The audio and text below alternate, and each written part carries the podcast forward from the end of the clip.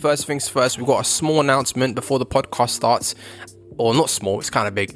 The Techish podcast is joining the HubSpot Podcast Network. So we're going to be alongside a, a, bunch of other amazing podcasts like My First Million, Side Hustle Pro, and a whole bunch of other secret gems of podcasts that you're going to love to hear about. So first things first, don't worry, nothing's going to change dramatically about the Techish podcast. We're still going to be the same old podcast, except that from time to time, we're going to big up a whole bunch of dope podcasts that you may not have heard of. The first one I got to shine the light on is called Inclusion and Marketing by Sonia Thompson. It's a great must-listen podcast for any marketing professional. I tuned in and I heard so many gems within the first five minutes. I was like, damn. So the first one I heard was the first thing you need to know about me is that I'm not you. Gem. Second one I heard is inclusion requires decentering yourself. Essentially, listen, your lived experience is not going to be everyone else's lived experience. And if you're trying to market to the general population, you definitely got to decenter yourself so that you can fully target all your potential consumers. So check it out, inclusion and marketing on all good podcast apps. The link is in the show notes. Go support that. Yo, everybody, welcome to a brand new Techish. It's your host, Abadesi of Hustle Crew, and I'm joined by Michael Berhane, CEO of POCIT and POCIT Jobs. Let's go kind of bad news for all my potential people looking for jobs basically so apparently here like a lot of the data is now indicating that the trend of companies publicizing remote work has gone down but the trend Ooh. of employees wanting remote work has stayed the same even got stronger so according to linkedin data 50% of applicants are looking for remote jobs, but only 15% wow. are advertising for work. So now we have a massive disparity now. Everyone is trained to remote work. Everybody wants remote work now. But a lot of companies are like, yo, the market has changed. The balance of power is now back in our courts because of the terrible economy now.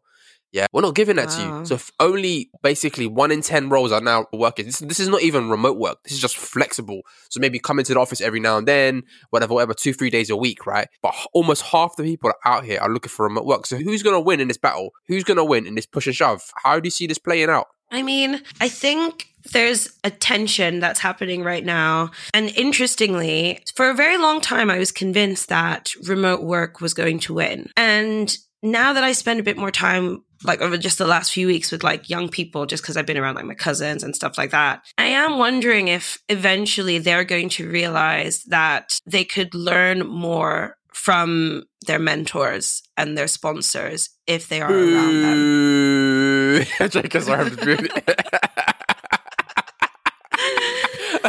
now that said, the, that's all the Gen Z people listening. I'm booing for them. Boo! Okay, can I carry on?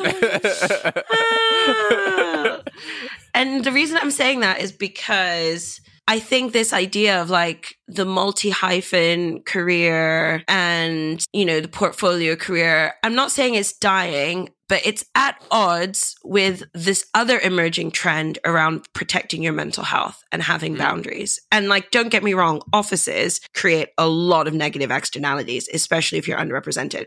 So there's a whole mental health piece around just like showing up in, an, in a boring office. But if your company gives you co-working space passes or your office genuinely does feel inclusive and like is a vibe, then you might prefer being there a few days a week and like hanging out with people and learning together and like creating stuff together than doing the digital nomad thing. Cause I think a lot of people probably like get a lot of, you know, their blockers to loneliness from the community they create either at work or through their role at work, right? With their clients right, and okay. customers and stuff. Yeah. So I just feel like, and again, you know, I don't know, but my prediction over the long term is that people will do a lot of in person working. It may not necessarily be in offices, but I think people will see the value in regularly convening and then adding something social to that, just as a bonding exercise to build trust, to build good communication. I'm not saying remote working is going away. I think remote working will be the default, but I think it will be interspersed with some kind of, yeah, in person thing. What about I, you, man? I, what do you think? I think I definitely don't think it will be the default going forward over the next three to five years. I think most of the big tech companies are now trying to get their people back in, and I think mm. if you hmm. are uh, trained exceptional performer, I think you will never have it easier to have remote work. But for the masses of people, especially younger employees, the idea now yeah. that in five years' time you'll be 21 years old and just be like, "Yeah, I'm working from home," no. I don't think that's gonna go. Yeah, I don't think that's gonna go. I don't think Sorry, kid, I don't trust you. yeah, exactly. Right. I'm gonna keep it real. I've seen the disparity when you hire people who are Gen Z versus people who have been, or someone who's a millennial who's worked in an office then has gone remote. There's obviously a big difference because a Gen Z person doesn't know what they don't know. First, they don't. Mm. They need to be mm. trained, and then second, obviously, They don't know, you know, what is a normal work practice because they've never even worked in an office versus the people who have had t- the taste of both are better in that sense, right? So I don't know, you know, I don't believe that the balance power will tip back to remote work in any time too soon. I don't think anyway. We'll see. And I think companies are obviously using this economy as a chance to kind of get back to the ways that they kind of liked it. They want to keep an eye on you. They want to know what you're doing. And yeah, it's sad all round, but yeah, what can we do?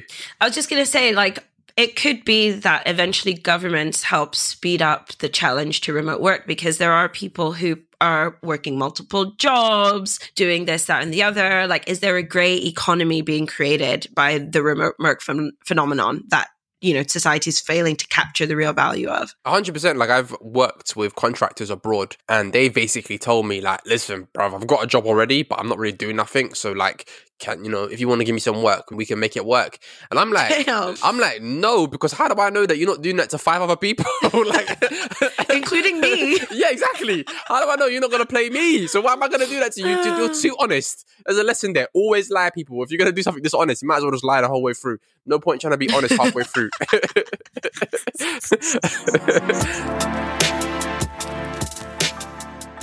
Bruh, Spotify wrapped I'm not gonna lie. Do you know what ruined my Spotify Wrapped? One, what? spending time with my godchildren and like playing nursery rhymes with them and other like theme songs like thousands of times. Cause you know, kids can listen to a song like thousands of times. And yeah. then secondly, albums that I download to my Spotify to listen to when I can't sleep on the plane.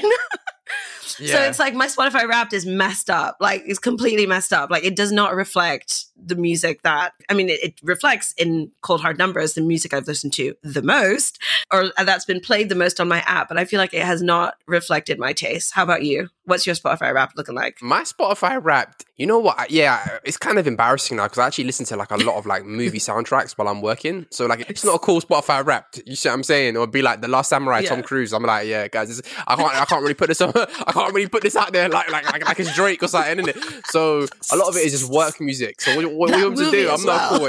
Yeah, random movie. yeah, no, no, trust me, that movie's hard though, isn't it? Anyways, yeah, because I never wanted to watch that movie because I thought it was a whitewash film, and then I watched it. I was like, this is actually kind of good. But anyways, yeah, anyways, it the, is, it is. The it Last is. Samurai, Tom Cruise. Go check that out, everyone. it's not white, as whitewash as you think. But anyways, yeah. So the reason why we're bringing this up though is obviously because every year, without fail, for the last two to three years on Black Twitter, apart from everyone always just bigging up their Spotify Wrapped, we always get this legendary story yeah, of the mm. former black mm. intern who actually secretly created Spotify Wrapped and never got the shine that they, that, that, and never got the shine that they deserve, right? And it always goes super duper viral every year. Now, Abba, what is your thoughts on this one? Because I can't lie, I think I've got a bit of a uh, non-consensus opinion on this one. I can't lie. I mean. I mean, I wouldn't be surprised. It's not going to be the first time in the history of the world where like someone hasn't been like appropriately attributed for their work. But I mean, Spotify employs so many people. It can't be like a single person's efforts that have gone into what we look at today. You know what I mean? But yeah. I mean, very likely it could be that she like came up with an idea of like, you know, rating or like showing a, a preview of your best rated stuff. I don't know. I don't know. What do you think? What are you going to say? You know say? what? I think, well, first things first, yeah, like I want to have a go viral every on Twitter because I wrote a lot of code for a lot of companies and I get zero credit. so where's that? Where's that? Although apparently there's a word for Fair it. It's called a, there's, a, there's a word for it. Apparently it's called a job because they're like this is the thing. Yeah, anything that you do at work belongs to the company that you work for. Mm. I know it's, it's, it's a terrible thing, but that's the reality, right? Now, I think where she has a case is the fact that she was an intern, and I think it was like an intern okay. project that all interns had to do. And then at the end of the project, she presented it, and she wasn't given a job basically. Mm. Now, her grievance is that like they ran off of my idea, my concept, and basically they expounded upon it. And, you know, they didn't even give me a job. So there's, a, there's an element where I'm like, yeah, that's wrong. If it was true, she absolutely should have got a job and she actually absolutely should have had some involvement to continue what her work and continue the project. But to me, I think it just comes down to a fundamental misunderstanding of just like the dynamic between you and your employer. Like whatever you do at work, yes. it belongs to your job. Like it just, I wish it weren't the case, but it is. Like I've done so much creative work at my old jobs and I don't see a penny from it. I don't get no credit from it. They don't write, oh, True. oh, this is this belongs to you know this company. Plus, Michael Berhane did this one part. No, they don't give a shit. Like it is what it is. Like, and I think it's it's one of those stories that we just like that constantly goes viral because it's just like I don't know. It's just that there is a lot of stories that I like that. Oh, secretly a black person invented this, and, secret, and it's like outrage there are trigger, real, outrage there are- trigger, yeah, no, there are real trigger. examples of that. There are real examples of that. There are real examples of that, and this is probably this might be a partial example, but I think we just got to move past it and just worry about the actual inventions that we do have, the actual black-owned companies out there doing their thing, and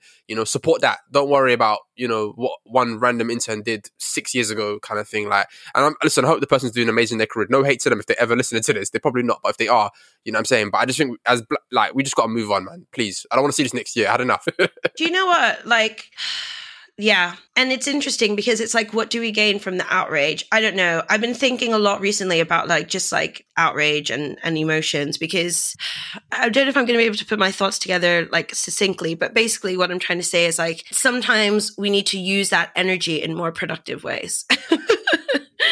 Because I just think that calling out injustices is so important. I mean, I've literally built a career on it, right? But I think we also need to like use energy to like make the next thing and participate in the economy and get paid and get opportunities and just make stuff and do stuff. Like, I don't want to be talking about things I made three years ago, five years ago, 10 years ago for all of my life. Like, yo, remember that? Remember that? Like, I want to be like, oh, well, look, now I've got this. I've made this and it's better and it's newer and it's exciting. Yeah, I mean, 100% there are times when outrage leads to, you know, real things and real tangible benefits. Like maybe this will bully Spotify into kind of giving her something. I don't know what, maybe some partial credit or whatever, maybe some money, I don't know. But besides that, generally speaking, your outrage is somebody else's monetization. So us being outraged on Twitter basically leads to Twitter making money, which is now Elon Musk making money, right? So I think we just Mm. got to be a bit smarter and strategic about what we're trying to do here and the causes that we get behind.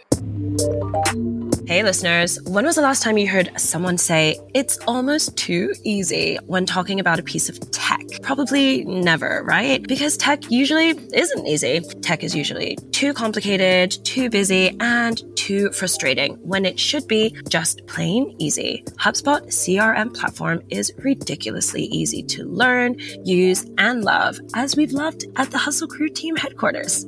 That's because it's a handcrafted, sophisticated system designed for the way teams actually work. Not a bunch of cobbled together tools that don't speak to each other. Super simple, a suite of powerful tools that seamlessly connect your teams, and customizable hubs that you can add or subtract as you grow. It's not almost too easy to use. It's easy to use, period, especially for distributed remote teams like mine. So, learn how HubSpot can help your business grow better at HubSpot.com.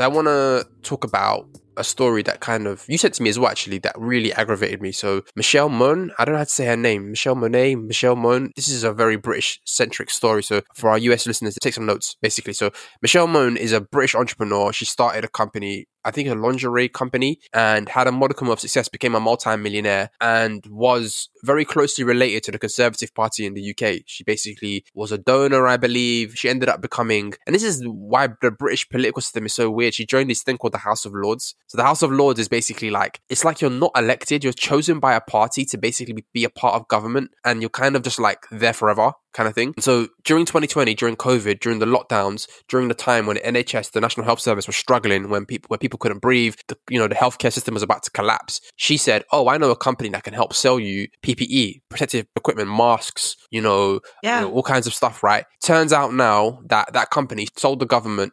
PPE at inflated prices, so twice the price that they should have sold it at, and that she received a $20 million kickback. So she received for the price, for Damn. the help of connecting the government to this company, her and her family off the books because this is not legal received a 20 million you know donation in a trust overseas for her and her kids basically right so this is now being revealed Damn. and we're now seeing the corruption that took place during that 2020 when everyone was scrambling and everyone's business was struggling and everyone was locked down and people were dying she was profiting basically 20 plus million dollars right now the reason why I bring this story up because to me it's reflective during Mhm. that time period the amount of scams that was going down big Hella and little scams, bruh. Big and little. The small level guys that were doing their own little PPE fraud, maybe there's a couple of guys there, a couple thousand here and there got caught. A lot of those guys have been caught. But now we're seeing that at the top level, especially within the UK, there was tens of millions being exchanged hands by people who had no right to access to that money and were profiting off the situation, selling products at inflated prices and straight up corruption. And to me, Wow. it has parallels also to what I saw go down where there was also so many NFT rug pulls. I know this is a t- tangential and doesn't seem like it's related, but to me, Hmm. the greed of people who are already rich is basically like, it's unlimited. Like I'm gonna name some names. So obviously we know Logan Paul and Jake Paul. They did a whole bunch of NFT projects that they rug pulled. Lana Rhoades, porn star, she did an NFT project which she rug pulled. And a, lot of times it was like they would sell these inflated NFTs. They would join a Discord, and then after a week they'd be like, "Guys, I'm not really bothered with this Discord thing no more. I'm gone. Bye." and and everyone was in the Discord was like, "Hold on, what?"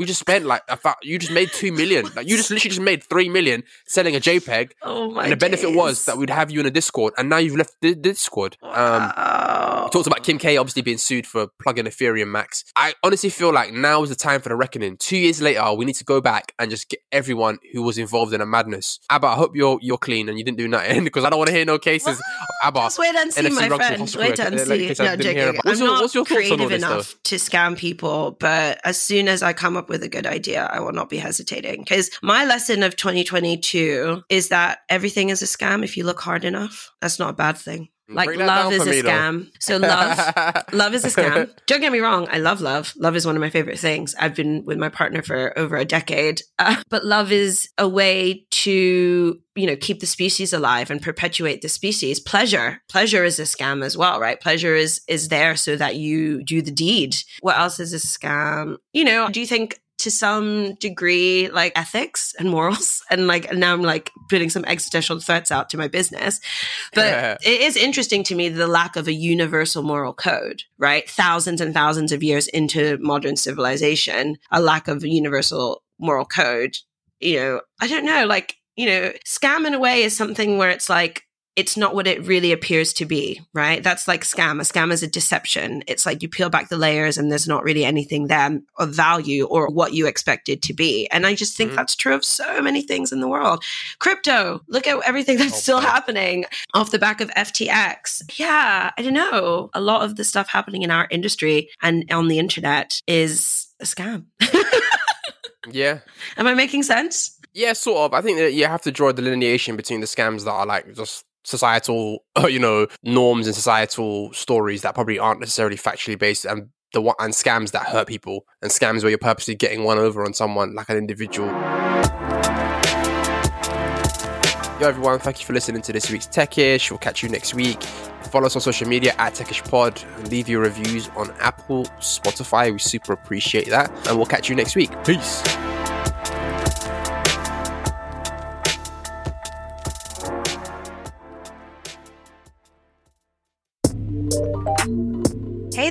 Thanks for listening to Techish. If you are looking for support in your inclusion journey at work, whether that's hiring or thinking about accessibility in design, maybe even thinking about how to make a greater impact in the communities you're connected with, why not partner with my company, Hustle Crew? We are on a mission to redistribute power and promote belonging and inclusion in companies all around the world through our inclusion education. Follow us on Hustle Crew Live on socials or head to hustlecrew.co. The link will be in the show notes.